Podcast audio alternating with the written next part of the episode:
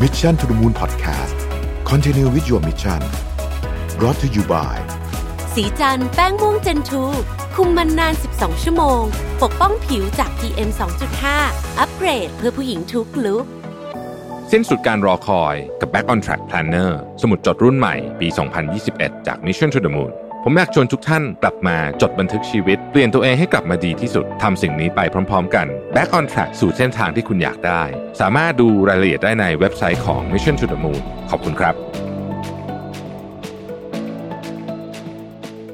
สวัสดีครับ ยินดีต้อนรับเข้าสู่ Mission to the Moon Podcast นะครับ คุณอยู่กับรวิธานอุสาหะนะครับ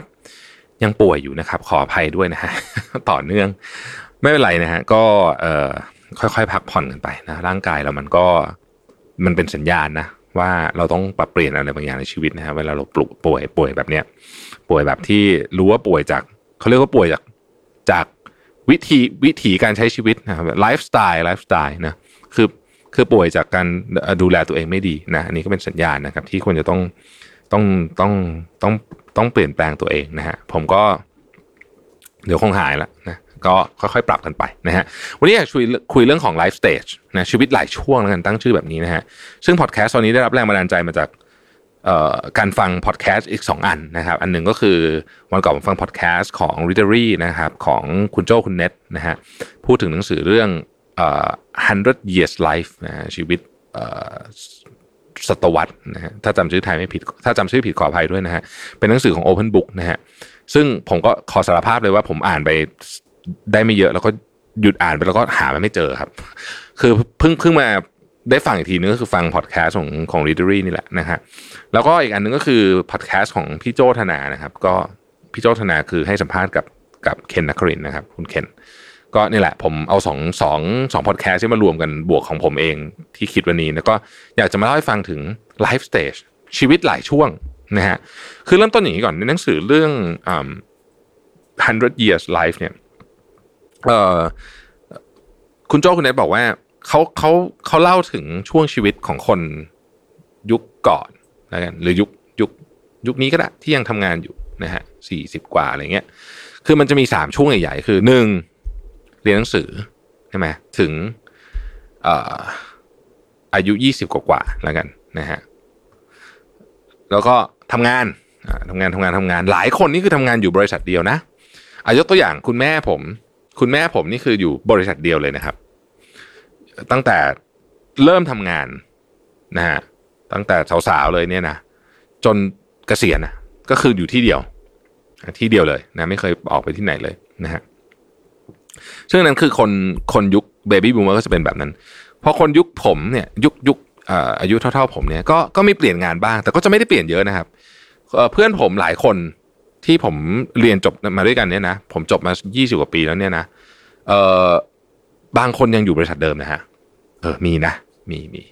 ถ้าเปลี่ยนงานก็อาจจะเปลี่ยนสักที่หนึ่งสองที่อะไม่เยอะไม่เยอะสองที่นี่ถือว่าเยอะมากละนะฮะเอ่อคนส่วนใหญ่เนี่ยแหละอยู่ประมาณเอ่อยังอยู่ที่เดิมกันอยู่นะฮะก็คือเป็นช่วงเรียนช่วงทำงานนะฮะแล้วก็เปลี่ยนงานไม่เยอะด้วยนะครับเราก็เป็นช่วงเกษียณอายุ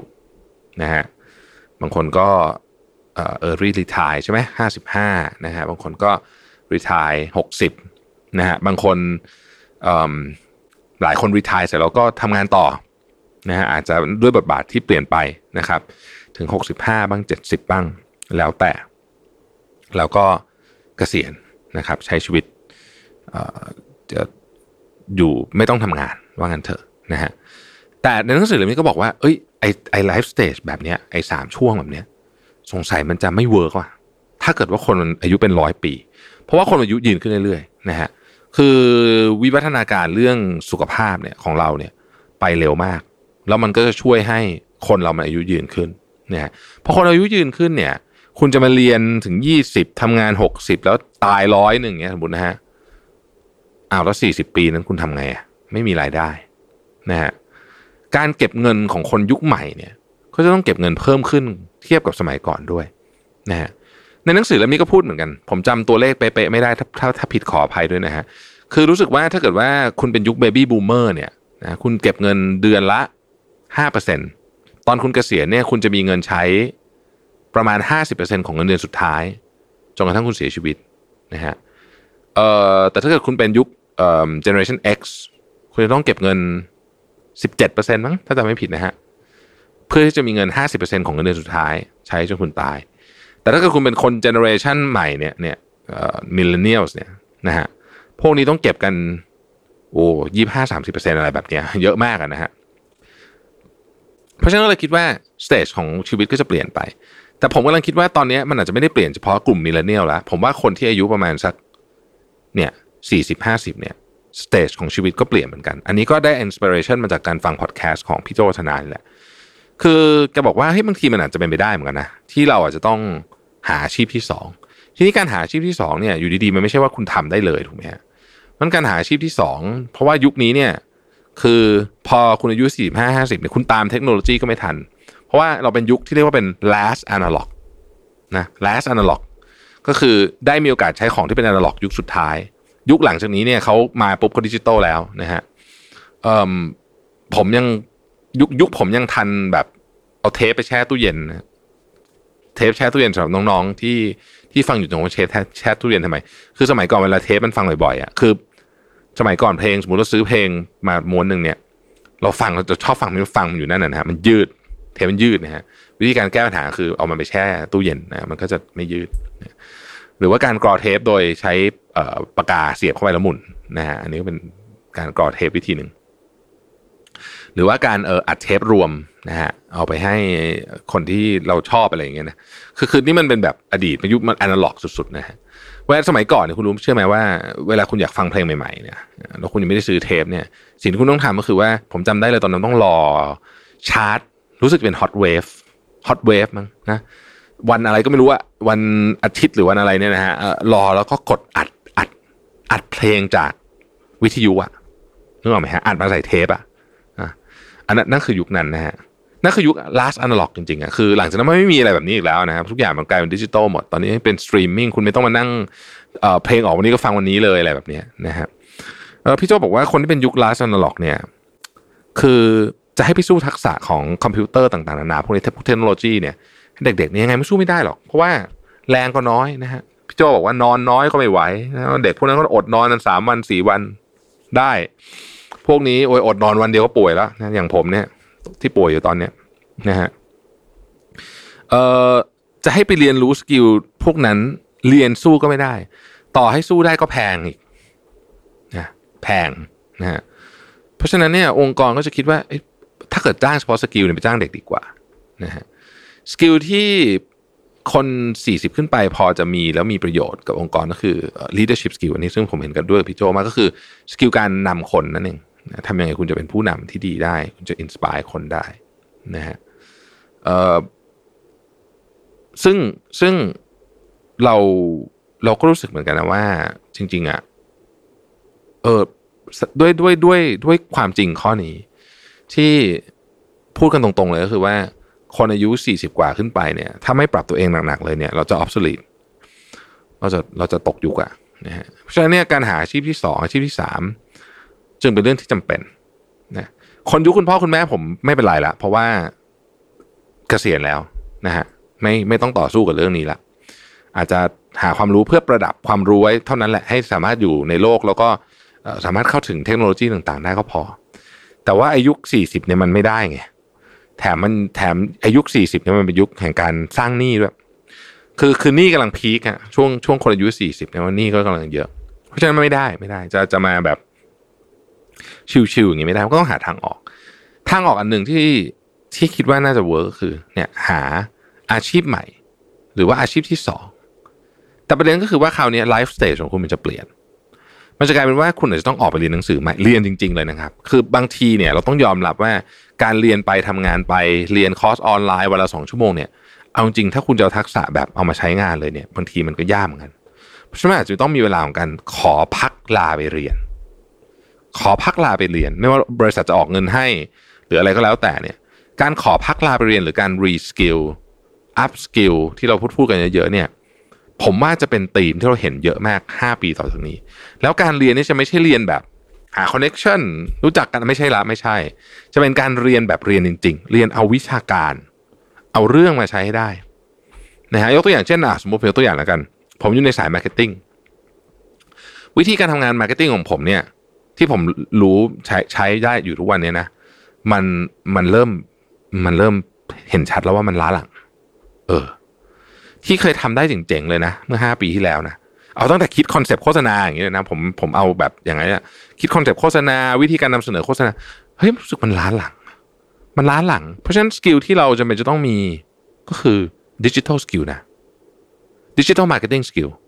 ซึ่งมันมีความต่อยอดจาก skill เดิมของผมเหมือนกัน skill marketing เนี่ยนะต่อยอดได้ แต่ในขณะเดียวกันก็มีเรื่องใหม่ที่ต้องเรียนรู้เยอะมาก เยอะถึงขนาดที่ว่ามานั่งเรียนกันทีหนึ่งสามสี่ชั่วโมงเนี่ยไม่ได้เรื่องอะไรหรอก มันต้องไปเรียนแบบเรียนอะเรียนเป็นผมใช้คำว่าเป็นอนุปริญญาแล้วกันนะฮะคือเรียนจริงเรียนจัง อาจจะต้องใช้เวลาสามเดือนหกเดือน ผมว่าเนี่ยจะเป็นสเตจใหม่ของชีวิต แล้วอีกห้าปี ผ่านอีกห้าปีนะ อายุสี่สิบห้าอย่างเงี้ย คุณก็ต้องทำแบบนี้อีก หรืออาจจะอีกสามปี ก็ต้องมีเวลาไปเรียนอีกสามปีสี่ปีเอ้ยสามเดือนสี่เดือน หรือบางคนถ้าต้องการที่จะเปลี่ยนอาชีพไปเลยเนี่ยอาจจะต้องหยุดทำงานไปหนึ่งถึงสองปี เพื่อไปเรียน แล้วกลับมาทำงานใหม่นะครับ อันนี้ฝากของฝั่งผู้เรียนนะฮะในขณะเดียวกันเนี่ยความความยูนิคของคนยุคนี้ก็คืออะเคยทำมีประสบการณ์มีวิส d o m มีอะไรมาผสมกับความรู้ที่ไปเรียนมาใหม่เนี่ยนะฮะน่าจะกลายเป็นการที่ตลาดแรงงาน อาจจะต้องการคนแบบนี้พอดี ผมคิดว่านะมันจะมีความต้องการในกลุ่มนี้พอดี เพราะฉะนั้นมันก็เป็นการไปต่อได้ แล้วก็เราก็อาจจะไม่ได้ทำงานถึงหกสิบแล้วล่ะ อืม ผมกะว่า คือผมเนี่ยเป็นคน ถ้าคนที่รู้จักผมก็คงจะพอทราบว่าผม คือคือผมรู้สึกว่าตัวเองมีค่าจากการทำงาน ต้องต้องบอกตรงคือเอางี้ดีกว่า พูดกลับกันดีกว่าถ้าไม่ทำงานรู้สึกไร้ค่าเออใช้คำนี้ดีกว่านะฮะคือคือผมเนี่ยเป็นคนอย่างนั้นเลย ผมรู้สึกว่าถ้าไม่ทำงานเนี่ย ผมจะไม่รู้ไม่รู้ว่าผมจะมีพื้นที่อยู่บนโลกนี้ ไปทำไมอะเออ ใช้คำนี้ ถ้าเกิดว่าหลายและและคนจำนวนมากรู้สึกแบบผม ผมเชื่อว่าอย่างนั้นนะครับ ที่เคยคุยกัน ก็มีคนจำนวนหนึ่งรู้สึกแบบนี้ เพราะฉะนั้นเนี่ยเออเรา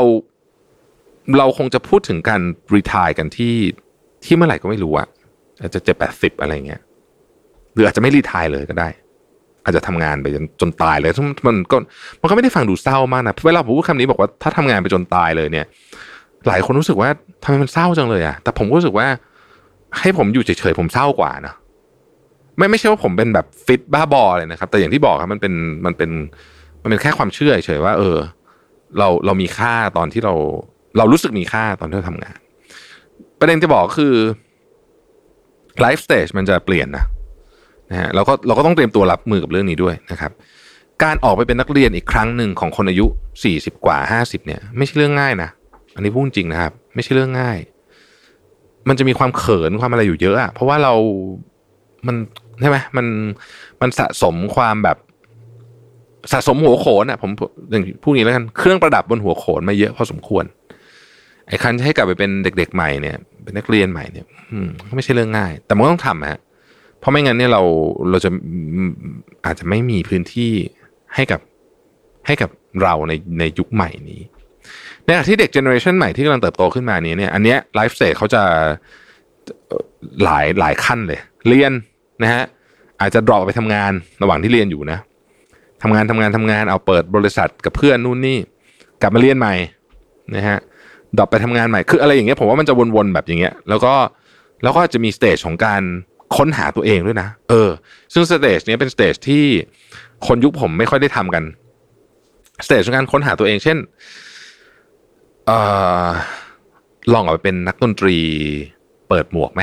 เออมันมีความใฝ่ฝันอยู่อันนึงนะ ซึ่งซึ่งไม่รู้จะเคยผมจะได้ทำผมเคยบอกพ่อผมตอนเด็กๆว่า ผมมีความฝันว่า ผมอยากจะไปเล่นดนตรีในยุโรป คือยุโรปก็จะมีนักดนตรีที่เล่นอยู่ตามข้างทางเยอะใช่ไหมแล้วก็เล่นไปหาเงินไปเที่ยวไปเรื่อยๆ นี่เคยบอกพ่อตอนเด็กๆจำได้เลยนะฮะเอ่อซึ่งแน่นอนยังไม่เคยทำแต่ว่าผมคิดว่าในอนาคตเนี่ย การทำแบบนี้จะเป็นเรื่องธรรมดา มันคือช่วงเวลาการค้นหาตัวเองนั่นเองช่วงเวลาการ explore นะครับแล้วผมรู้สึกว่าเออมันก็จะเป็นอะไรที่ที่มีประโยชน์ด้วยกับกับคนยุคใหม่นะครับ ขออภัยถ้าพูดสลับไปสลับมากระโดดไปกระโดดมานะฮะเวลามึนๆจะงงๆแบบนี้แหละ ก็หวังว่าจะได้ประโยชน์ได้แก้คิดกันบ้างนะครับ แล้วก็อย่าลืมนะฮะเดี๋ยวนี้โลกมันหมุนเร็วจริงๆนะครับ เรา